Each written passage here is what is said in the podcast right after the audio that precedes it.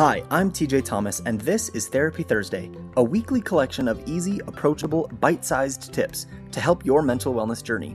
As a clinical therapist, I've spent thousands of hours working with clients, and now I want to bring the therapy love to all of you. Let's go.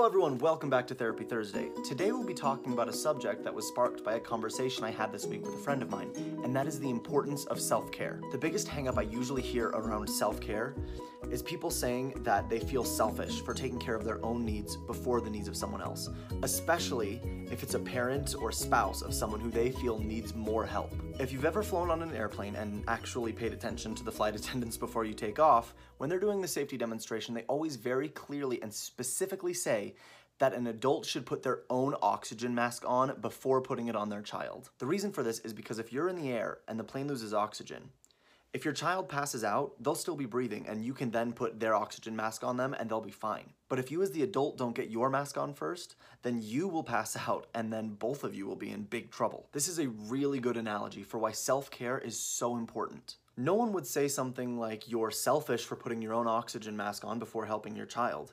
But we hear that kind of talk all the time about people who engage with self care. Whether because other people are saying this or we just believe it internally, we have this idea that if we're taking care of ourselves first, that that's selfish.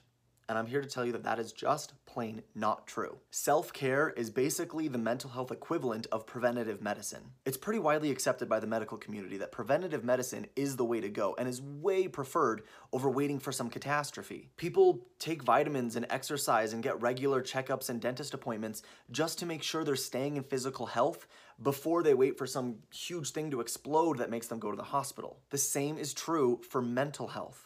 We should be doing preventative things to make sure we stay in good mental health condition and not wait for some huge catastrophe to cause us to have a breakdown. This is why the idea that self care is selfish is A, just way overly simplified, but B, just flat out untrue. Another problem that I see all the time is the idea that people have in their heads that self care has to be pampering.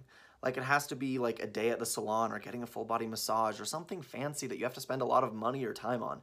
And that's just not true, also. Self care is whatever you do to keep yourself emotionally well regulated and balanced. There are so many free things that you can do for self care that don't require a day at the spa or spending hundreds of dollars. You can take a nice long bath or go for a long walk. You can call a friend just to chat. You can write in your journal or doodle some artwork or read. You can organize a drawer in your house. You can take a nap. You can delete a social media app that's causing you stress.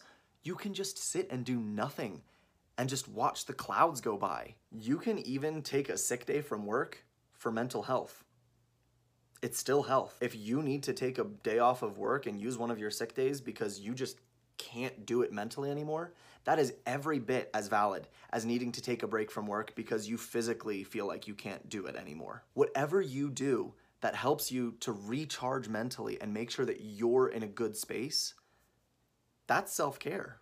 Think about how much time and mental energy you put in every day to making sure that your phone stays at a healthy charged level. When our phones get too depleted, we start freaking out and we look for chargers around. We ask other people to borrow their chargers, whatever it is. We all have routines that we do things to make sure our phones stay charged. I know for me, it's I have my phone charger by my bedside at night and I plug it in every night before I go to bed and it's just part of my habit. But how many of us put as much time and effort and attention into keeping ourselves charged as we put into keeping our phones charged. Unfortunately, from what I've seen, far too few of us put in the time and effort to make sure we're doing all right. The last and unfortunately maybe most significant reason why I see people not participating in self-care is that they don't believe they're worth taking care of. At some level, they just feel like they're not worth it and they don't deserve it. So my challenge for you this week is to start looking for ways that you can incorporate free and quick self-care into your everyday routine. Ways that you'll be able to manage this and just keep it going as a natural part of your day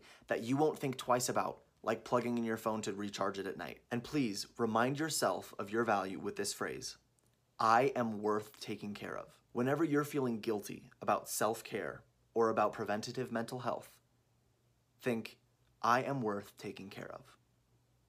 It's as simple as that. Now, I want to qualify this because there are a lot of unhealthy habits that people will justify as self care. Any activities that you're overindulging in to numb your feelings, That's not self care, that's the recipe for an addiction. Whether this is substances like drugs or alcohol or behaviors like like over shopping or overeating or pornography, numbing your feelings is not self care. So let's just be perfectly clear about that. Self care is doing what you need to do to reinvigorate your mind, to give yourself a rest or a refresh or whatever it is to help you be able to cope with those feelings, not push those feelings away or try to ignore them. That's our Therapy Thursday for today. Thank you again for joining us. If you need more tips on self care or any more help, please feel free to reach out and send me a message. And let me know if you have any questions or topics that you'd like to see covered in a future episode. Thanks again for watching, and I'll see you next week.